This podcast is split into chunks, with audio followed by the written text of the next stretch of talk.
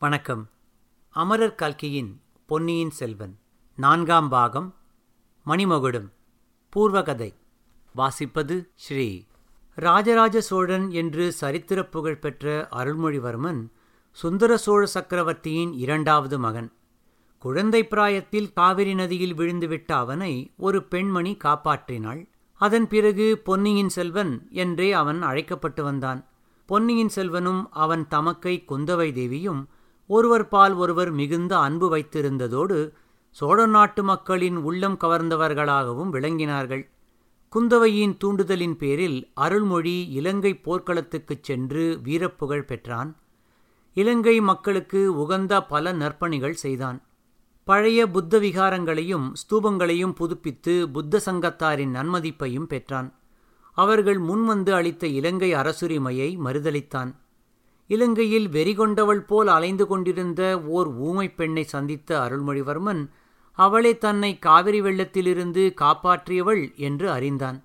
தனது தந்தைக்கும் அப்பெண்ணுக்கும் காதல் இருந்ததையும் அவளுக்கு இரண்டு குழந்தைகள் பிறந்ததையும் அவள் சித்திரங்கள் வரைந்து காட்டியதன் மூலம் தெரிந்து கொண்டான். அவ்விரண்டு குழந்தைகள் யாராயிருக்கக்கூடும் என்றும் யூகித்தான்.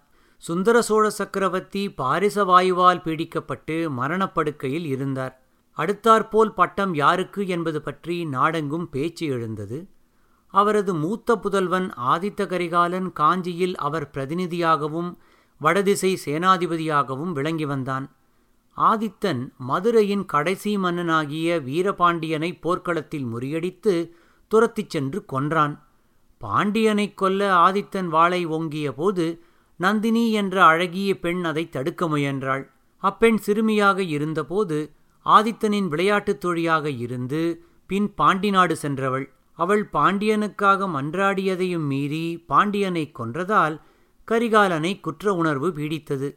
அச்சமயம் சோழ நாட்டில் பழுவூர் சிற்றரசர்களான சின்ன பழுவேட்டரையரும் பெரிய பழுவேட்டரையரும் பேரதிகாரம் செலுத்தி வந்தனர். இவர்களை மீறி யாரும் சுந்தர சோழரை பார்க்கக்கூட முடியாத சூழல் நிலவியது. வீரபாண்டியனின் மரணத்துக்குப் பின் நந்தினி கிழவரான தனாதிகாரி பெரிய பழுவேட்டரையரை மணந்தாள்.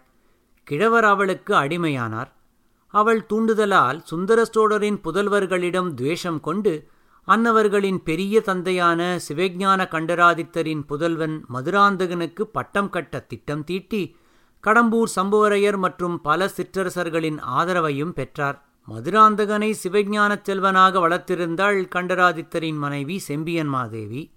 அவனுக்கு அரசாளும் ஆசையை ஏற்படுத்தி அதை வெறியாக வளரச் செய்தாள் நந்தினி. சோழ நாட்டில் செல்வாக்கு மிகுந்த வேறு இரு சிற்றரசர்களான திருக்கோவலூர் மலையமானும் கொடும்பாளூர் பெரியவேளார் பூதி விக்ரமகேசரியும் சுந்தர சோழரின் புதல்வர்களுக்கே அரசுரிமை கிடைக்க வேண்டும் என்பதில் உறுதியாக இருந்தனர். சுந்தர சோழர் ராஜ்யம் தமக்குப் பிறகு பிளவுபடுவதை விரும்பாமல் தம் புதல்வர்களை தஞ்சைக்கு அழைத்து சமரச ஏற்பாடு செய்ய விரும்பினார். மதுராந்தகனுக்கே சிம்மாசனத்தை உரிமையாக்க அவர் தயாராயிருந்த போதிலும் செம்பியன்மாதேவி அதற்கு ஒப்பவில்லை. பழுவேட்டரையரின் ஆதிக்கத்திலிருந்த தஞ்சைக்கு போக விரும்பாத ஆதித்த கரிகாலன் தந்தையின் கட்டளையை ஏற்பதற்கு பதில் அவரை காஞ்சியில் தான் கட்டுவித்த பொன்மாளிகையில் வந்து தங்கும்படி அழைத்து நண்பன் வந்தியத்தேவன் மூலமாக ஓலை அனுப்பினான். தஞ்சை செல்லும் வழியில் தனது நண்பனும் கடம்பூர் சம்புவரையர் மகனுமான கந்தமாறனின் இல்லத்தில் தங்கினான் வந்தியத்தேவன். அன்றிரவு ஆதித்த கரிகாலனுக்கு எதிராகவும் மதுராந்தகனை மன்னனாக்கவும் அங்கு பல சிற்றரசர்கள் கூடி செய்து கொண்டிருந்த சதியை பற்றி தெரிந்து கொண்டான். தஞ்சையை நோக்கி பயணத்தை தொடர்ந்தபோது சோழ நாட்டு முதன் மந்திரி அனிருத்த பிரம்மராயரின் நம்பிக்கைக்கு பாத்திரமான ஒற்றன் ஆழ்வார்க்கடியான் அவனுக்கு அறிமுகமானான். சோழகுலத்திடமும் சோழ நாட்டிடமும் மிகுந்த விசுவாசம் கொண்டிருந்தார் அனிருத்தர். நாட்டில் நடந்து கொண்டிருந்த சதித்திட்டங்கள் சோழ நாட்டின் மகோன்னத வளர்ச்சிக்கு தடையாக இருக்கும் என்பதால் அவரும் சமரசத்தையே விரும்பினார். தஞ்சைக்கு ஓலை எடுத்துச் சென்ற வந்தியத்தேவன் குழந்தை ஜோதிடர் வீட்டில் குந்தவை பிராட்டியை சந்தித்தான். முதல் சந்திப்பிலேயே அவர்கள் ஒருவர் பால் ஒருவர் அன்பு கொண்டனர். குந்தவை விருப்பப்படி இலங்கையிலிருந்த அருள்மொழிவர்மனுக்கு ஓலை எடுத்துச் சென்றான் வந்தியத்தேவன். அதில் ராஜ்யத்துக்கு பேரபாயம் வந்திருக்கிறது உடனே புறப்பட்டு வரவும் என்று குந்தவை எழுதியிருந்தாள். இளவரசன் அருள்மொழி புறப்பட ஆயத்தமான போது அண்ணா ஆதித்த கரிகாலன் அவனை காஞ்சிக்கு உடனே வரச் சொல்லியிருப்பதாக பார்த்திவேந்திரன் செய்தி கொண்டு வந்தான். சுந்தர சோழர் ஆணையின் பேரில் அவனை கைது செய்து கொண்டு போக வந்ததாக கூறிக்கொண்டு பழுவேட்டரையரின் ஆட்களும் வந்தார்கள். தந்தையின் கட்டளைப்படி நடப்பதே தன் முதல் கடமை என்று கருதி அருள்மொழிவர்மன் புறப்பட்டான். கப்பல் நடுக்கடலில் சூறாவளிக் காற்றில் சிக்கிக் கொண்டது. அச்சமயம் வந்தியத்தேவனை காப்பாற்ற அருள்மொழி கடலில் குதித்துவிட்டான். இருவரும் பூங்குழலி என்னும் ஓடக்காரப் பெண்ணால் காப்பாற்றப்பட்டனர். இளவரசனுக்கு குளிர்காய்ச்சல் கண்டுவிட பூங்குழலியும் அவள் அத்தான் சேந்தனமுதனும் அவனை நாகைப்பட்டினம் சூடாமணி விகாரத்தில் பத்திரமாக கொண்டு சேர்த்தார்கள். பொன்னியின் செல்வன் கடலில் மூழ்கிவிட்டதாக பரவிய வதந்தியினால் சோழநாடு முழுவதும் மக்களிடையே பெரும் கொந்தளிப்பு ஏற்பட்டது.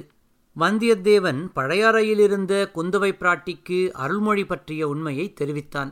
அச்சமயம் கடம்பூர் சம்புவரையர் மாளிகைக்கு விருந்துக்கு அழைக்கப்பட்டிருந்த கரிகாலனுக்கு ஏதேனும் ஆபத்து நிகழக்கூடும் என்று யூகித்த குந்தவை கரிகாலன் அங்கு சென்று நந்தினி பெரிய பழுவேட்டரையர் போன்றவர்களை சந்திப்பதை தடுக்க வந்தியத்தேவனை அனுப்பினாள்.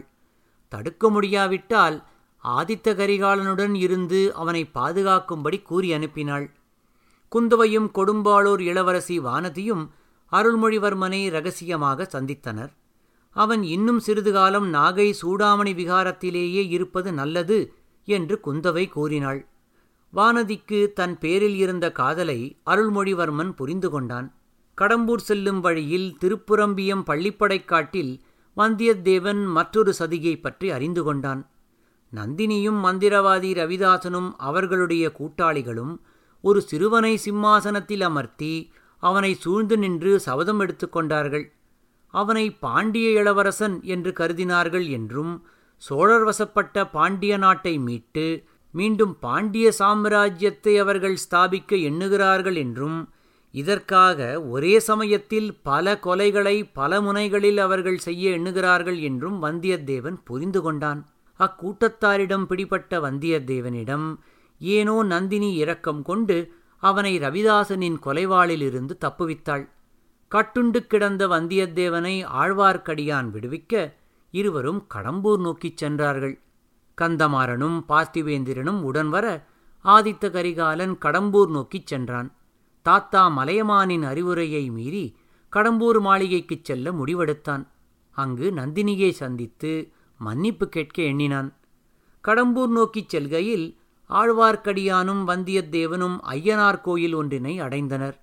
அக்கோயிலிலிருந்து ஒரு சுரங்கப்பாதை கடம்பூர் அரண்மனைக்குச் செல்வதை ஊகித்த வந்தியத்தேவன் அதன் வழியே கடம்பூர் அரண்மனையை அடைந்து சம்புவரையர் மகள் மணிமேகலையை சந்தித்தான்.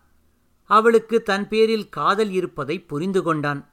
அரண்மனையிலிருந்து தப்பிச் சென்று மீண்டும் ஆழ்வார்க்கடியானுடன் சேர்ந்து கொள்ள இருவருமாக கடம்பூர் நோக்கி வந்து கொண்டிருந்த ஆதித்த கரிகாலன் கந்தமாறன் பார்த்திவேந்திரன் ஆகியோரை எதிர்கொள்ள புறவிகளில் புறப்பட்டனர்.